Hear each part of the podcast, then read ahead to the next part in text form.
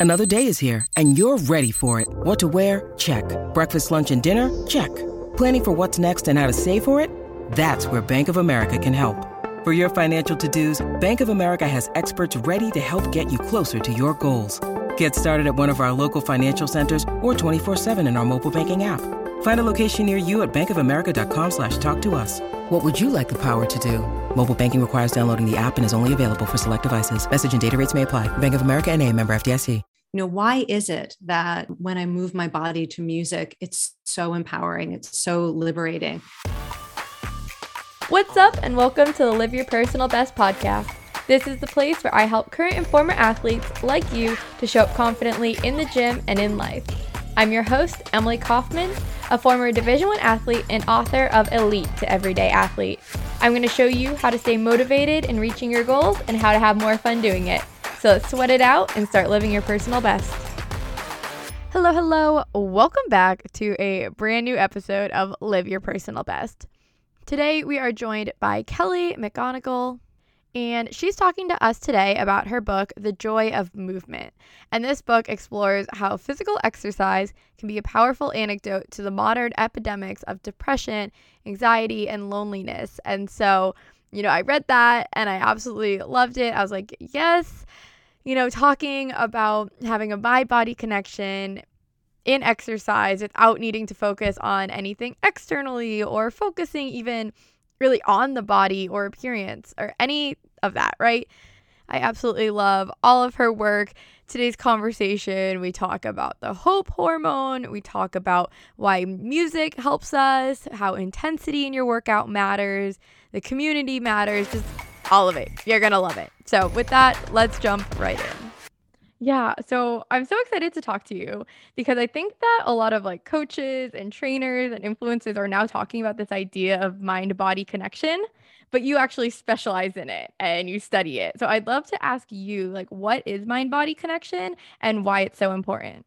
Yeah, that's such a great question. I sometimes start by saying that your mind is in your body. I mean, we human beings are embodied. And that means everything from when you have an emotion it instantly includes and affects your heart, your immune system, what's happening in your muscles. But also at the same time, there's feedback. So it also means that how you take care of your body, how you move your body, feeds back into your mood and your mental health and your sense of self. And so, you know, I think of it as being this this feedback system where the reason I got interested in it was because I I'm somebody who has experienced this is like innate challenges, both related to physical pain and chronic pain since I was a kid, and also a tendency towards things like anxiety and depression. And so I felt like, okay, mind, body, there's got to be a way into this that can allow me to uh, to deal with and relieve whether it's the physical pain or the anxiety and depression. And little did I know, like, what a magnificent um, feedback loop I would find through movement, which is my main sort of medicine of choice now. Yeah, no, I've definitely, you know, heard people talk about it a lot where it's like, oh, you know, you like the physical movement helps with the mental issues, but I've never heard like feedback be used in that way before. That's so interesting. Well, I mean, like, so one of the examples that that I talk about a lot that I think is kind of mind blowing when when you think about the mind body relationship um, has to do with something I call hope molecules. So this is the this is the very recent discovery that when you contract your muscles through movement like walking or swimming or strength training or whatever you're doing gardening you're using your muscles and muscle contraction that is sustained releases uh, molecules into your bloodstream that are basically antidepressants. They are molecules that travel through your bloodstream to your brain, where they make your brain more resilient to stress, more sensitive to joy, uh, more open to connection with other people, and can help you recover from things like um, depression or grief or trauma. And what I love about that is, first of all, it's amazing to think that hope can start in your muscles. That's why they're called hope molecules because they're like literally the little messengers of hope. But they start through physical action. This this uh, this capacity that your body has to support you when you choose to engage with life in this embodied way. But I also love it because, you know, as soon as I start talking about things like hope molecules, people will start talking about metaphors like putting one foot in front of the other and moving forward in life um, and, you know, sensing your own strength. And it also points to how deeply psychological movement can be that it's both at this molecular level but also it's it's this way of understanding who we are and how we are in the world and so i think like when you have the mind body connection at those two spectrums you start to understand how powerful it can be yeah, no, I really like the visual of that too, right? Because if you're thinking, you're like, oh, you know, I really want more hope, you're like, well, it's something that I could actually build in me too. Like you kind of feel like you have more power over it too. Yeah, absolutely. Yeah. And so I know that you shared a little bit of your like personal journey of like finding exercise, but then how did you go into actually studying this and like wanting to learn more about this? Like, had you heard from other people mind body connection or did you kind of like figure it out for yourself? When I went to graduate school to get my PhD in psychology, I was very interested in the mind body relationship because I'd been spending all this time like, you know, trying to just figure myself out and so I got started studying how emotions affect the body. we were literally, we were like having romantic couples come into the laboratory and fight and look at how their anger was affecting their heart rate and their blood pressure and how like my anger affects your heart rate and blood pressure. You know, it's fun stuff. So that's sort of how I got started in it. But while I was learning how to do this kind of research, and we were, you know, strapping blood pressure cuffs on people, at the same time, I was also um, diving deeper into yoga and dance education. And I was experiencing through dance and through yoga, you know, these direct effects on my own well being. And so I sort of independently started to try to figure out, you know, why is it that when I move my body to music, it's so empowering, it's so liberating. And so what I've what I've done since then, because that was, you know, I was in grad school uh, more than 20 years ago.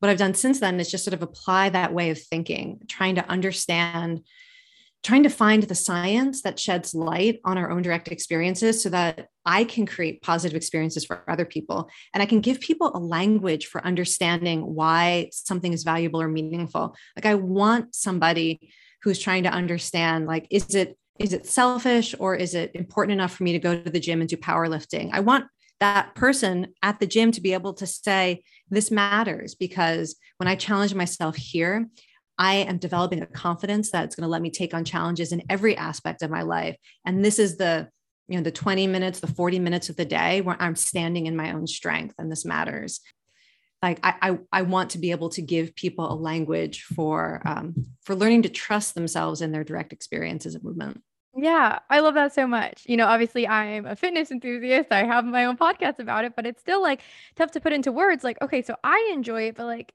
how does that then translate to someone else? So the fact that you said, yeah, you're creating a language of like being able to explain that, that's awesome. There's, you know, so when I when I wrote the Joy of Movement, part of my mission was to put certain language out into the world that would change the way people think about movement and the way that fitness professionals would think about what they're doing. So, Hope Molecules was one of them, but also Collective Joy. And I had to say, I was even listening to another podcast today, and I, the podcast host uh, was using this language, and I was like, yes, she is. She is telling fitness professionals that the most important thing they can do is create experiences of collective joy through synchronized movement with other people into music.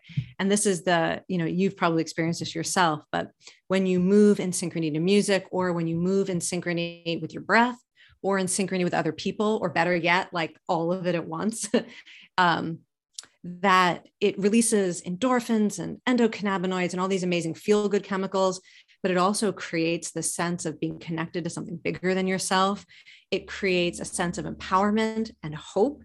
And it's one of the reasons why i love teaching group movement experiences. So so yeah i think language language is important and science is important because sometimes if we can't really describe something um, it's hard to to uh, allow ourselves to embrace these things that are so important but can be hard to describe. Yeah. And i love that you have brought up music because I think that it's a really overlooked part. I didn't think too much about it, you know, especially in sports practice, you don't have that music aspect. But you said that that relates a lot to, you know, like connecting yourself to something else. Can you talk more about that music component and like how people should use that to their benefit?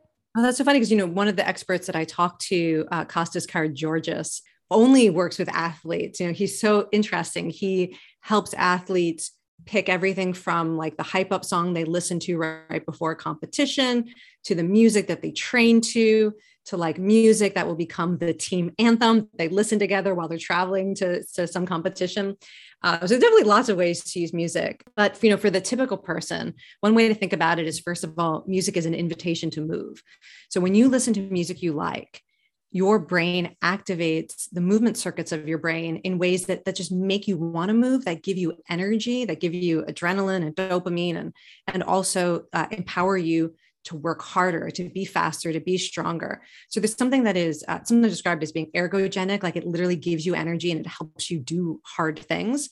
So music is like that. In some way it's like a performance enhancing drug. It can make you want to move and then when you're actually moving it empowers you to to move better and to enjoy it more or to even go beyond what your what your capacity would be otherwise without music. That's actually some really fun studies where they look at like how long can someone endure if they're listening to a song that they like and it's longer or they have greater physical strength. And i definitely use that all the time in my own classes. But you can also think of music as something that creates a frame of meaning around what you're doing. So like do you do you have a song that you would listen to that would make you feel a certain way about yourself? Like, like that's a real question to you. Like, do you have songs that make you feel like who you want to be or how you want to feel?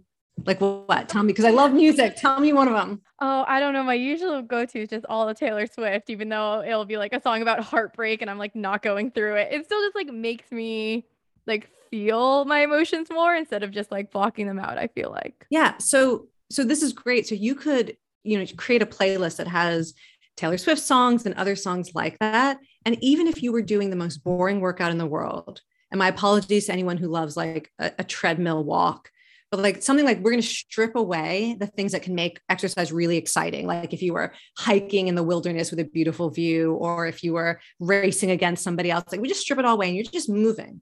But you've got this soundtrack that makes you feel a certain way about yourself or the world, it changes the meaning of it. And so all of a sudden, you're tapping into that part of yourself. And what you're doing, there's like a story that you can tell about, you'll have that sense of being sort of fully you, authentic in your emotions, and you're moving your body. So you're connected to that vitality. Um, and so, it's another way to think about music with exercise is it's putting the frame of meaning around the experience that you want. And that makes people much more likely to enjoy it and also want to do it more, whatever it is. Yeah, no, it's funny because as you're saying these now, I'm like, oh, I do do that, but it was all subconsciously. Like I did have, you know, the same playlist that I'd listen to on the way to my races, and I do have the playlist that I like listen to on my walk to work, and it it does put me in that mood. And now it's like, oh, but I could do that to anything. I could also do that to my workout. I know you can. I mean, you can do it like literally before anything. I mean, I have a very specific song that I wake up to in the morning because I know it's hard to get out of bed. And so I know I've got about a nine minute song and I can usually drag myself out of bed by the end of the nine minutes. So I think, like, Kelly, what are you exposing yourself to? Because I'm going to be like singing, like, as my my unconsciousness is trying to reach for consciousness, I know I'm singing along to that song in my head. So I've got just the right song. Uh, but yeah, you could do it for workouts. You could do it for when you're getting ready for work in the morning. You could do it as a, a ritual as you're, you know, transitioning to some other part of your day. Yeah. I love that. And then jumping to another part of your book too that I think is super interesting is that most people have heard about like runner's high before, but in your book you go even deeper than that and you say that different forms of exercise can mimic other things like ecstasy and LSD, other mind performance. So, can you talk about that a little bit more? Yeah. So the way that I sort of I uh, stumbled upon this analogy is it's interesting because we often think about things like like ecstasy or opioids and heroin and alcohol and cannabis and like all these things as like somehow they're the natural high but they only exist in nature because they hijack something that's already available in your brain and in your body right so your brain and body have this natural capacity to produce different forms of pleasure and highs and, and all of that and in these drugs, they're sort of they exist in nature because they found a way to hijack it. Um, and what's interesting is that different forms of movement also seem to selectively give us access to different kinds of joys and pleasures and highs. Um, so, for example, the class of drugs that are called entheogens, which are uh, like spiritual drugs, things like ayahuasca and mushrooms and LSD, drugs that are, are thought to, to help you transcend your sense of self, transcend your ego. There, you know, lots of things people will say about these drugs. Um, exercising in nature has a very similar effect on the brain. Um, and you can actually see changes in the activity of the brain that really look like this kind of deep spiritual experience or enlightenment that you can get from you know going for a hike being outdoors swimming in nature um, i mentioned collective joy that's my favorite form of exercise high and that is that looks a lot like ecstasy and that it's releasing all the feel good chemicals but also the chemicals in your brain that are associated with feeling connected to other people like it's that euphoria of being at a rave uh, that's back in my days we know that that movement that is more like jogging flow yoga, a kind of consistent effort that is not sort of all you can possibly do. It's just it's staying engaged. Your heart is pumping. That that produces a high very similar to cannabis, and by releasing endocannabinoids and endorphins that make you feel calmer and yet also uh, hopeful and optimistic. And because it's not cannabis, it's natural levels, you actually tend to be uh, also very energized and social and uh, it, it supports really engaging with other people and engaging with goals in a way that's really useful. And I could go on and on. There's all sorts of different comparisons like that. But the thing I think is so neat about this is that it reveals how movements give us access to these positive instincts that we have in ways that are really healthy, that we can design our lives around if we need it. Like you can find the medicine that's right for you. There's a reason why people who struggle with depression and anxiety often love exercising outdoors because it is so pro- profoundly um, quieting of all that stuff in the mind. There's a reason why people like me who deal with social anxiety are going to love something like collective joy because it just erases all of the you know the worries and the lack of confidence and all of that um there's there's anyways so there's a, a form of movement that's going to be the right antidote to whatever your um, sort of instincts around unhappiness are or how you get in your own way. Yeah, no, it's really interesting. And I just want to clarify too. So, is this like different for each person, kind of the feeling that they'll get after, or is it kind of universal of like the outdoors will do this for everyone? Yeah, this, I mean, it's pretty universal, but I also think so. Some things are very individual. So, for example, I grew up uh, in cities. For me, being in nature means like walking along Riverside Drive in New York City, not in like the wilderness somewhere where I'm going to be terrified because I don't see a skyline. So, you know, it, it depends on what makes you feel inspired and where you feel like you have the resources to handle whatever the, the natural environment is. Um, same thing with music. If you are moving to music that you love, it is going to give you an endorphin, an adrenaline, and a dopamine rush that feels it's often, you know, compared to things like amphetamines. I mean, it's just like amazing by the way i should say i have not taken all these drugs so i don't know for let's let's not i don't want to pretend like i'm an expert on all of these these substances um, but as the idea that it's so energizing uh, to move to music you enjoy. But for you it's taylor swift. For me it might be todrick hall. It's going to be a little bit different for every person. And so i think it's the same thing is true with all of that i get collective joy in flow yoga classes and dance classes you might get collective joy running side by side uh, you know on a, a track with other people who are also running the track or you might get collective joy by being in a community garden and everyone's digging and moving things at the same time yeah no, I love that. You're like, this is from a scientific perspective, not an anecdotal of I've done all this.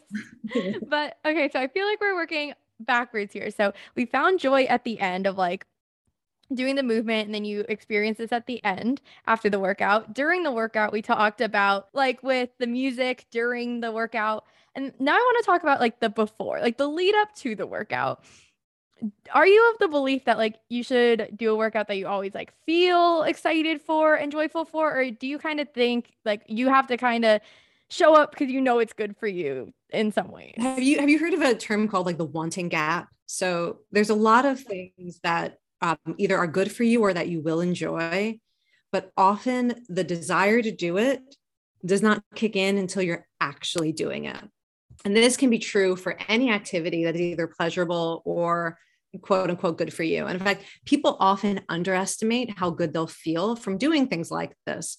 And this is very true for movement. So, you know, there's studies where they ask people, even just even people who are showing up to the gym, so they chose to do it, how good do you think you'll feel after your workout?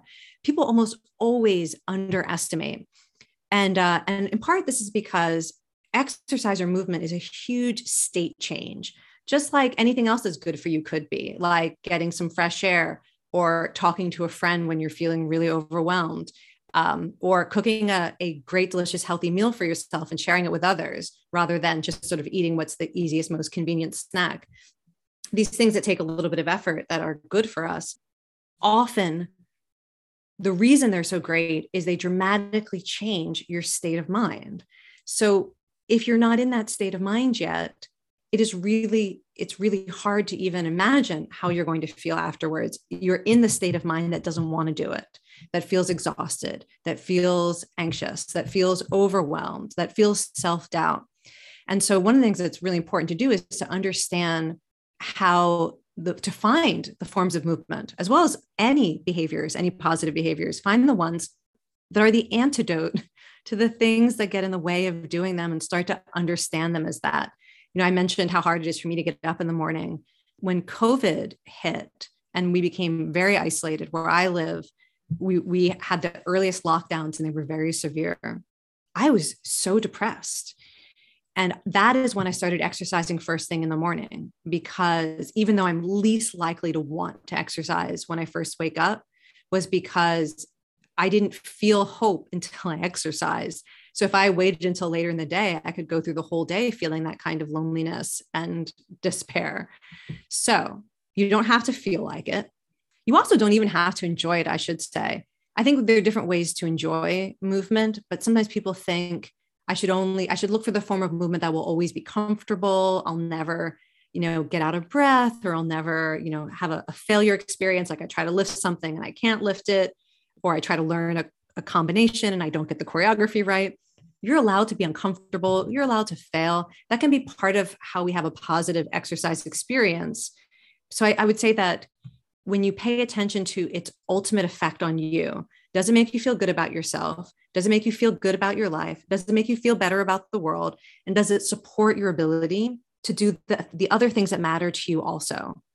And that's how you'll know it's the right workout whether or not you love every single second of it or if you're like me and you're doing high intensity interval training, you hate the first five minutes, you tolerate like the next 20 minutes, and the last five minutes, you're like, yeah, but it takes a while to get there. Yeah, no, that's so like reassuring to hear too. You know, we're talking about the joy of movement, but you might not feel that joy at the beginning, or you might have to like give that little push of yourself to get there. But as you said, you know, it is like brain altering and you don't get that until afterwards. Like you're not even starting in that same mind space. So I'd love to hear from your perspective too. What do you think people are the most shocked to find out when they read your book? Like, what is the most surprising fact that maybe people aren't aware of?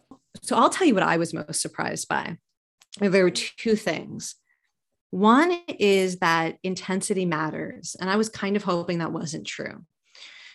because one of the first things that people always say to me is they don't want to work hard and like it's people often because we know you don't have to to get a lot of the benefits of movement you know a couple of minutes of very light intensity movement of any kind is going to boost your mood and energy but i kept finding in the science evidence that if you want really life altering effects from movement if you are using movement as a, a an adjunct to other forms of treatment for things like depression or trauma, right? If you're really looking for the big dose, the big effect, doing more and doing things that are harder really seem to help. And that's true at the psychological level. It's true at the social level. Like you'll be more likely to form close bonds with the people you're moving with when the activity you're doing is harder than when it's really not as, as difficult.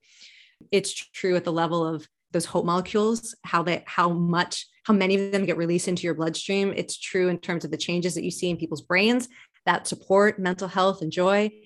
So um, that was surprising to me because it just was so consistent everywhere I looked at it. Um, so now I'm, what I'm trying to do is be brave and tell people, like, yeah, you you might want to try something harder, something that's outside your comfort zone, but still is safe for your body.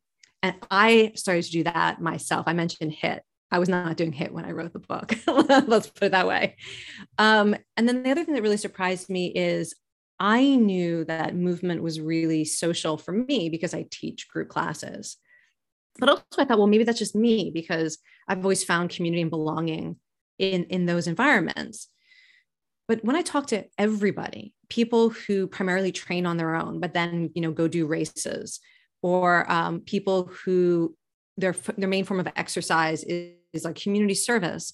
When I talk to to cyclists and strength train people who strength train, I just kept getting the feedback that what they most valued about movement was the relationships that they built around it and the communities that were formed around it. And um, I, you know, I came to understand that there's something about movement that helps us form bonds in ways that are a little bit different than the relationships we can form at work or in an activity that's more casual, like over drinks and meals, because exercise often brings out the best in us and also asks us to, to help others, to encourage others, to let others praise us and celebrate us. There's the fact that we're actually moving together and sharing a goal that forms interesting kinds of mutual support relationships and communities of belonging. Yeah.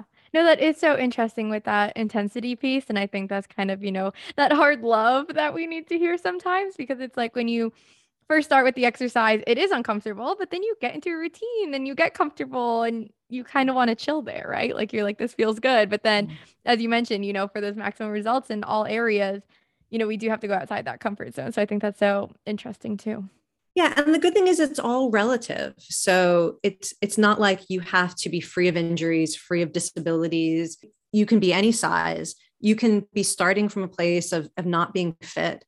The intensity is about putting yourself in a place where your body is challenged and the body responds and the brain responds. And it's not some objective measure of speed or strength or time. So when you start where you are, it's more about that, that choice that you're making to uh, to let yourself be challenged, and particularly when it's an activity that you ha- find meaningful. Because the thing I should mention, and we were talking about how exercise can be like a drug.